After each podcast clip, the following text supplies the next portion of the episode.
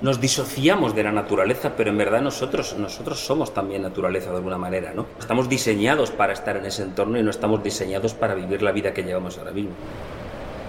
La gran pregunta de nuestro tiempo es si esta naturaleza nos puede acabar destruyendo a nosotros, no tanto al planeta, nosotros nos podríamos extinguir y el planeta se regeneraría completamente a una velocidad asombrosa. Si no te has sentido amenazado estando en la naturaleza salvaje, es que no es estar en la naturaleza salvaje. Nosotros estamos constantemente protegidos, muchas acciones a un nivel más pequeño que pasan totalmente desapercibidas, pero que, que al final la gente que la hace sabe que está haciendo algo que debe hacer de primeras todo lo que te abra la mente, la experiencia, ya de por sí es algo positivo y es muy difícil cambiar la mirada, pero probablemente sea lo más importante, sea lo más importante, sea lo más importante.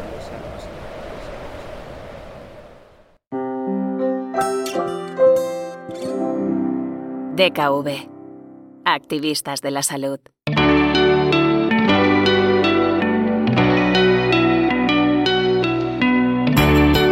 Voces activistas historias para inspirar y emocionar.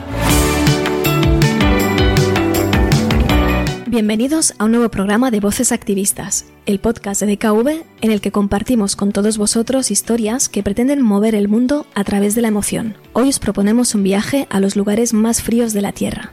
Os traemos a una persona que ha hablado con la naturaleza de tú a tú, que ha podido ver de primera mano cómo está de salud este planeta al que tantas cosas le debemos y al que le estamos haciendo daño.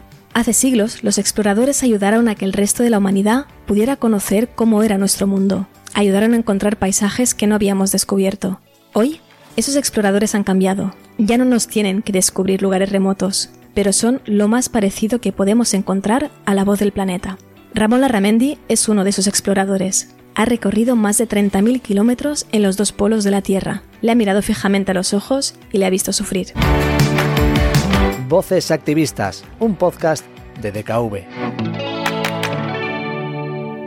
Soy Marta Paisa, soy responsable de transformación ambiental de DKV y hoy quiero que me acompañéis a este viaje extremo de la mano de Ramón Larramendi. Hola Ramón. Hola Marta, ¿qué tal? Teníamos muchas ganas de tenerte en nuestro Voces Activistas. Por este podcast han pasado y pasarán voces como la tuya, que tienen mucho que contar y de las que aprender. Y es que queríamos escuchar de primera mano historias de alguien que está tan cerca de la naturaleza. No solo cuentas con tu experiencia como explorador ártico y antártico, sino que además vives gran parte del año en Groenlandia y en Reykjavik. ¿De dónde viene esa pasión por el medio natural? Pues realmente esa pasión viene de mi infancia. En nada mm, parecía indicar que me iba a apasionar la naturaleza. Yo nací en Madrid en una familia totalmente urbana eh, mi infancia fue en un piso en Madrid sin que realmente saliera nunca a la naturaleza. Mis padres no eran especialmente interesados. Eh, sin embargo, pues eh, me surgió probablemente precisamente por esa ausencia de contacto con la naturaleza al, al mm. tener una infancia tan totalmente urbana, ¿no? El sentir que echaba en menos algo, que me faltaba algo, ¿no? Y de ahí surgió un poco el interés, primero, desde un punto de vista, pues leyendo libros de naturaleza que me fascinaban, y fue como contacté con las regiones polares, con el Ártico, que me fascinó y esa fascinación pues dura hasta hoy. Es la llamada de lo salvaje, ¿no? Al más puro, estilo literario, ¿verdad? Tú has pasado muchos días rodeado de la naturaleza, esta más salvaje, más cruda, más auténtica. Queríamos preguntarte, ¿cuál es tu relación con el planeta? ¿Qué te ha contado en esas noches bajo las estrellas? Claro, en las expediciones que yo he hecho en las zonas polares, digamos que yo he llevado un poco esa relación con el planeta, con la naturaleza, pues un poco al límite, ¿no? Especialmente en un viaje que realicé hace ya 30 años, ¿no? Durante, estuve durante tres largos años viajando desde Groenlandia a Alaska en trineo de perros eh, al estilo tradicional inuit.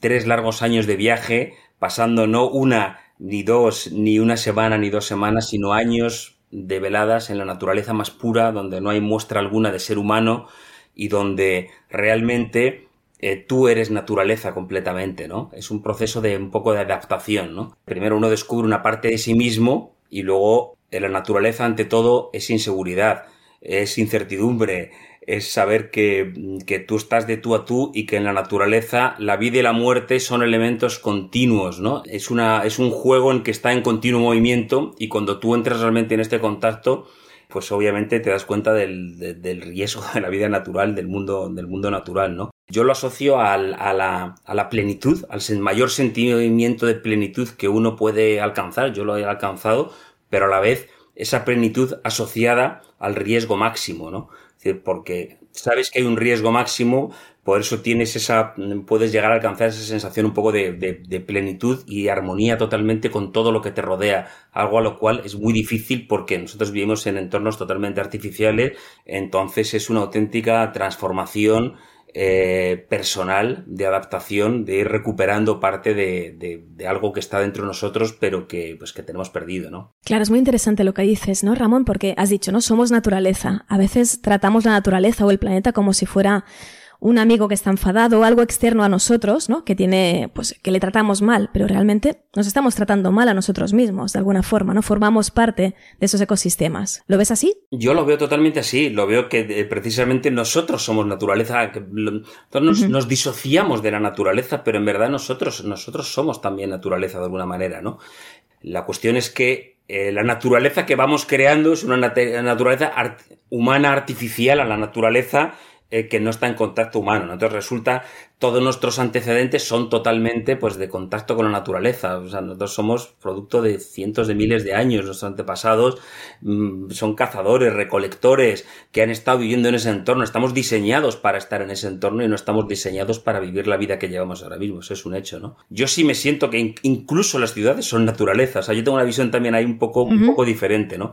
Obviamente, claro, la gran pregunta de nuestro tiempo es eh, si esta naturaleza nos puede acabar destruyendo a nosotros. No tanto al planeta, mi opinión, el planeta no somos más que absolutamente un arañazo.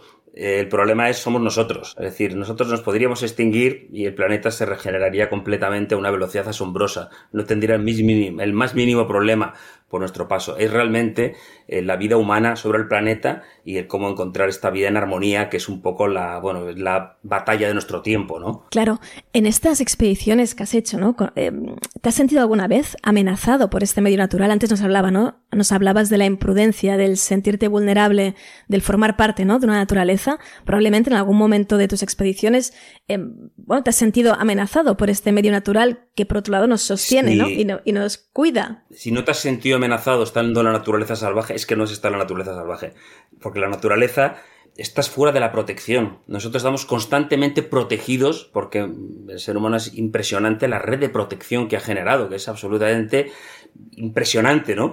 Y que por eso todos nuestros antepasados han luchado por defendernos de la naturaleza por su excesiva exposición a los riesgos de la naturaleza. Cuando tú abandonas, cuando tú abandonas, digamos, tu zona de confort, por supuesto, o sea, de hecho es que eso es lo que define el contacto con la naturaleza, la sensación de riesgo, de vulnerabilidad, de saber que lo que a ti te pase como si te mueres, es que este es el juego, es el juego que hay en la naturaleza, me refiero, ¿no? O sea, que uno siente una enorme eh, vulnerabilidad, eh, absolutamente, ¿no?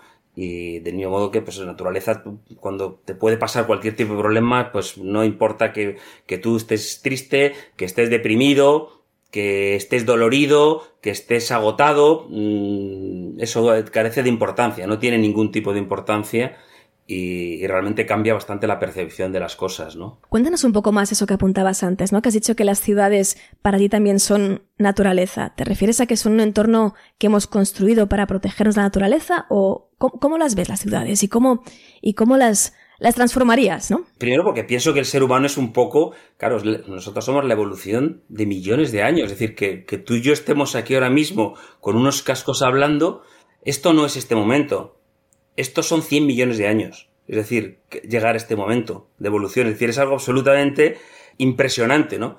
Para mí, ¿qué son las ciudades? Las ciudades son las madrigueras de una especie eh, que ha evolucionado y que ha ido aprendiendo y perfeccionándose durante 100 millones de años de la vida sobre la Tierra, ¿no? Es decir, los animales buscan la madriguera donde puede estar más confortable.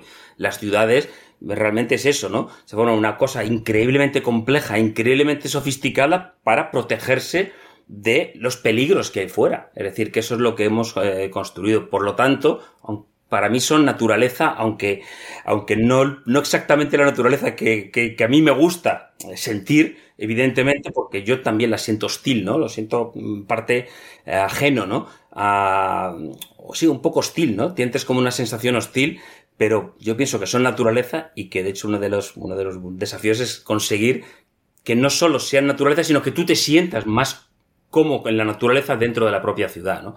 Yo creo que es uno de los desafíos del siglo también, ¿no? El que tus sensaciones estén más en armonía con esa necesidad que yo en particular pues he tenido tan aguda desde mi infancia, ¿no? De, reconectar con algo eh, de mí que, echaba de menos, ¿no? Que notaba, a pesar de no tener ningún referente, porque no, pues eso, ¿no? ni por padres, ni por nadie que me hubiera dicho, una sensación interna increíblemente poderosa, ¿no? Yo creo que eso en mayor o menor medida, de alguna manera, la mayoría de la gente, pues tiene esas mismas sensaciones que puede canalizar de modos muy distintos, que no pueden parecerse uno con otros, ¿no?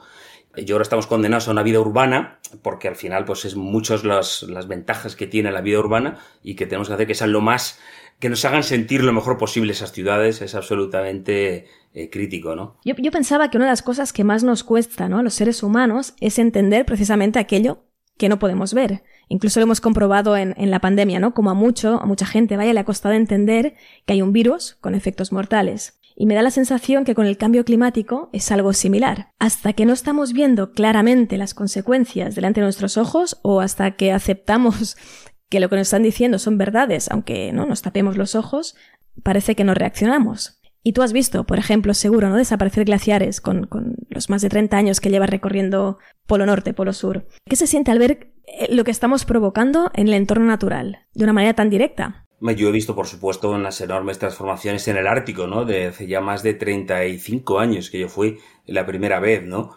Entonces, de hecho, la naturaleza pues ha cambiado. Yo con montones de sitios han cambiado totalmente, o sea, pero de un modo eh, espectacular, eh, impresionante, ¿no? O sea, que por supuesto he sido testigo de primera mano de las transformaciones que están, que están teniendo lugar, ¿no? Aunque a mí, mm, incluso más que las transformaciones naturales, que evidentemente están relacionadas, eh, como puede ser el retroceso de los glaciares, la disminución de la banquisa, eh, me impresionan más las transformaciones humanas en esta parte, ¿no? De, pues eso, de, de cuando ves, mm, por ejemplo, lo a mí me impresiona más la parte de los, de la desaparición de los bosques, del aumento de la urbanización increíble en zonas en que, en que tú vas viendo estas casi visiones globales, digamos, casi con imágenes vía satélite, ¿no? En que se va viendo cómo va aumentando la urbanización dramáticamente. O sea, me resulta mucho más eh, sobrecogedora que la, que la transformación que yo he visto en el, en, el, en el Ártico, en que he visto zonas en que pues estaban totalmente con glaciar, y vamos, yo he visto aparecer islas, aparecer montañas, completamente. De hecho, es uno de los entretenimientos todos los años, ver qué nuevos, qué nuevos eh, fenómenos, o sea, qué nueva geografía está apareciendo.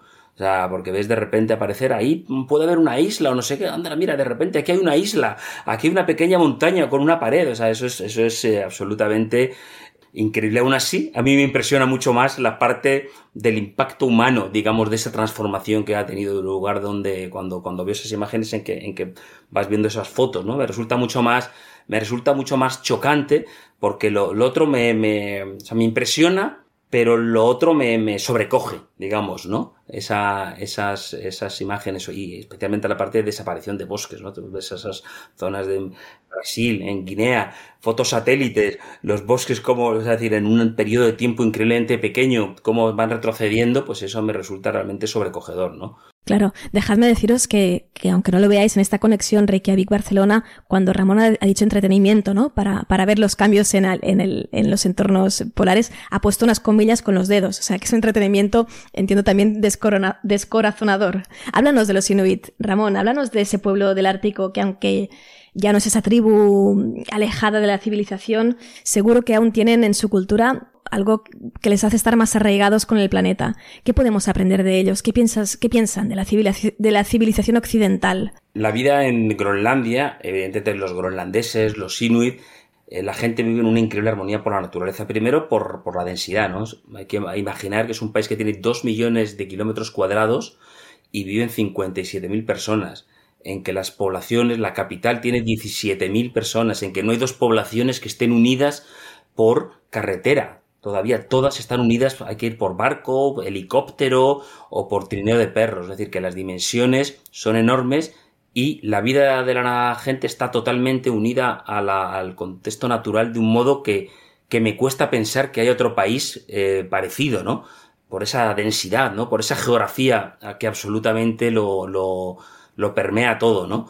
Eh, o sea, nadie está en más armonía que aquellos que están viviendo en la naturaleza, conocen a los animales perfectamente, viven de los animales, eh, entonces se sienten parte, ¿no? Yo de hecho eso lo he aprendido mucho viajando con, con, cazadores y ¿no?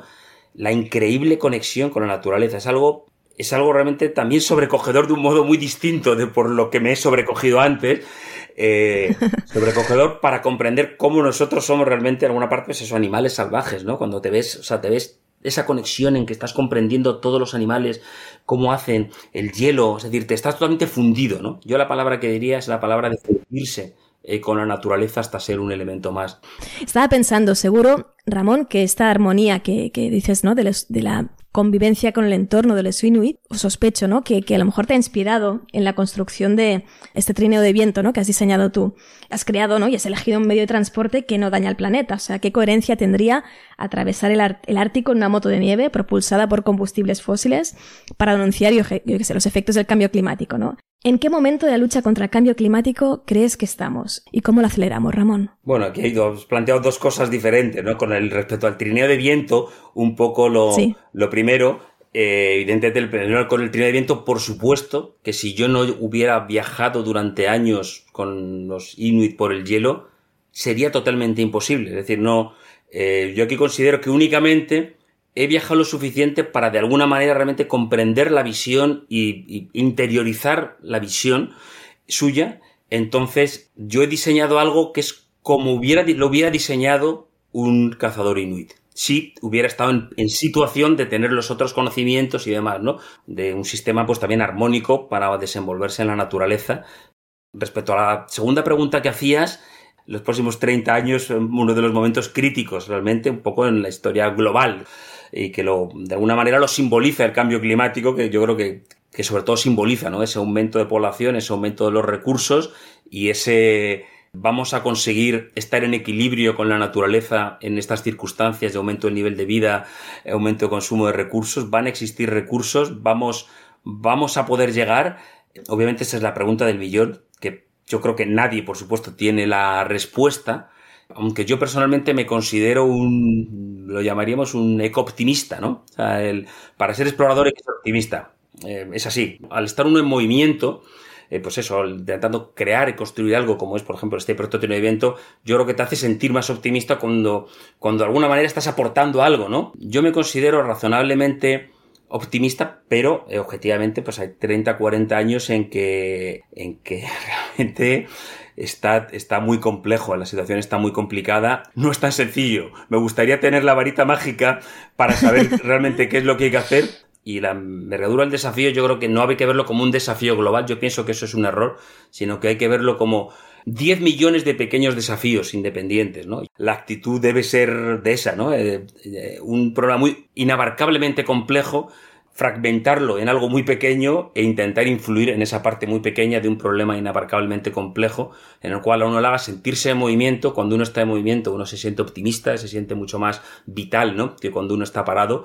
Y el ser consciente, estar en movimiento es lo que yo creo que lo que uno puede hacer y, desear lo mejor. A lo mejor este es un poco el camino que, que debemos seguir, ¿no? Porque probablemente somos miles y miles y miles de personas con acceso a la tecnología o con capacidad de desarrollar nuevas tecnologías que nos ayuden a combatir el cambio climático, pero necesitamos este cambio de mirada, ¿no? Este, este mirar el planeta o nuestro entorno de forma distinta. Me parece que es puesto el dedo absolutamente en la llaga. Y de hecho yo mi experiencia en mi modesto proyecto del trino de viento es una de las cosas que más me ha sorprendido es que yo cuando, claro, a mí me ha llevado 20 años desarrollar esto, es decir, que claro, no es una cosa que se me haya ocurrido un día por la mañana y al día siguiente ya lo tengo, o sea, claro, esto, esto tiene mucha amiga, evidentemente, ¿no? Es un trabajo enorme, pero una de las cosas que más me ha sorprendido, cuando alguien me pregunta, pero primero me lo preguntan, ¿no? ¿Cómo es posible que no haya nadie más haciendo esto? Primero que sea un tío de, de, de España, que es un país como que, que, que tiene que ver con los polos, eh, que son varias preguntas que a nivel un poco internacional a la gente le sorprende, ¿no? En, yo siempre lo digo, simplemente yo he podido beber de otras fuentes distintas, pues eh, por esa experiencia personal, ¿no? Que me han dado una perspectiva diferente. Entonces, al haber tenido, bebido de unas fuentes diferentes, he podido tener una perspectiva distinta que me ha llevado a encontrar una solución distinta, ¿no? Durante todo este periodo, claro, te das cuenta de cómo tu visión está muy encorsetada. Cuando tú tienes una visión muy encorsetada, te puede ser muy difícil encontrar una solución diferente porque tu visión está ya muy, muy cerrada, ¿no? Mientras que yo, presidente, por esa experiencia, claro, cuando estás años viviendo por el Ártico, pues hombre, ya te da para, para, es un shock realmente, ¿no? La vida allí y todo lo que sabes, y es una experiencia de una intensidad absolutamente enorme, ¿no? Y yo siempre digo, mi único mérito es precisamente por mi experiencia haber podido tener una visión totalmente diferente. Entonces, cuando la he tenido, la he podido integrar. De primeras, todo lo que te abra la mente, la experiencia, tener experiencias distintas, ya de por sí es algo positivo, eh, absolutamente importante y es muy difícil cambiar la mirada pero probablemente sea lo más importante de todo. Totalmente de acuerdo, Ramón. En ese sentido, para cerrar el, podcast de hoy, eh, pensamos que, que, bueno, que nos gustaría justamente cambiar esta mirada, ¿no? Este papel, esta imagen que tenemos los humanos de malos de la película. En DKV creemos de alguna forma que las emociones positivas, incluso la mirada, eh, son un motor muy importante para cambiar esas actitudes, ¿no? yo estamos cansados, al menos los ecologistas, ¿no? Eh, estamos cansados de ser los enanitos gruñones que están siempre dando malas noticias. Y no es que nos falten razones, porque las hay y muchas. Pero nos gustaría mm, acabar con un mensaje de alguna forma de, eh, de esperanza sobre la labor del ser humano, ¿no? Lo, que nos cuentes algún ejemplo inspirador, algo que ya estemos consiguiendo, algún aspecto en el que hoy estemos avanzando, cambiando cosas que harán que nuestra relación con el planeta, esta, esto que decías tú, ¿no? Sentirnos parte de la naturaleza, esté empezando a evolucionar. Pero yo creo que también hay buenas noticias, ¿eh? O sea, que no todos son malas noticias eh, obviamente las buenas noticias nunca son noticias. Eso es una cosa que también hay que tenerlo en cuenta. O sea, que, es verdad. a ver las haylas. Y para las pocas que hay, también habría que darlas un poco de, de, promoción, digamos, ¿no? Precisamente para no generar un desánimo. Yo creo que, que el solo malas noticias acaba generando desánimo también y sensación de que no puede, de que da igual, de que todo da exactamente lo mismo, ¿no? A mí me viene a la cabeza únicamente, yo ahora mismo estoy aquí en Reykjavik, en Islandia, ¿no? Tú sabes que Islandia perdió toda su masa forestal que tenía cuando llegaron los primeros vikingos en el siglo IX, ¿no? Perdió todos los árboles que había en la isla completamente. Entonces, a través de la reforestación, en Islandia ahora mismo ya hay más masa forestal de la que había cuando llegaron los vikingos. Es un pequeñito ejemplo, pero es decir, que las cosas se pueden cambiar. Eh, el que se haya reforestado es porque ha habido mucha gente que ha tomado muchas medidas a nivel individual, a nivel pues, de ayuntamientos, a, niveles muchas veces pequeños, ¿no? Niveles como mega directamente el presente gobierno ha firmado una orden para hacer no sé qué. Pues eso es lo de menos generalmente. Sino la mayoría de las cosas son muchas acciones a un nivel más pequeño que pasan totalmente desapercibidas y que no tienen ningún tipo de, eco ni tienen ningún tipo de nada, pero que, pues, que al final la gente que la hace sabe que está haciendo algo que debe hacer y luego pues eso al final se nota, aunque no salga nunca en los periódicos ni nadie vaya a dar una palmadita de ningún tipo, ¿no? Claro, sí, Islandia ha demostrado, ¿no? Que es posible recuperar los ecosistemas forestales, restaurar los ecosistemas forestales naturales en una isla, se puede hacer en, cualquier parte del mundo. Al final lo que comentabas tú antes, ¿no? Lo que es una idea, el momento que demuestras que es posible, eh, lo mismo puede pasar con, los, bosques del planeta, ¿no? Podemos trabajar para restaurarlos y, reforestarlos. De hecho, eh, en DKV tenemos un, un proyecto justamente que se llama Un Millón de Árboles, que queremos o al menos ayudar a restaurar los ecosistemas forestales del planeta antes de 2030, ¿no? Nos hemos comprometido a plantar un millón de árboles simplemente justamente para eso, ¿no? Para tratar de contribuir y ser parte de la solución, no ser parte, parte del problema. Ramón, muchas gracias. Gracias por habernos hecho eso que se te da tan bien, llevarnos a rincones del planeta que la mayoría de nosotros nunca pisaremos probablemente y estoy segura que tus palabras han inspirado a muchos de nuestros oyentes y hecho, de hecho es lo que buscamos con este podcast. Gracias por el viaje, personalmente me he visto rodeada de blanco, glaciares eh, y esquimales y gracias también por sumar tu voz a estas voces activistas. Pues nada, encantado de estar aquí con vosotros y enhorabuena por el trabajo que hacéis.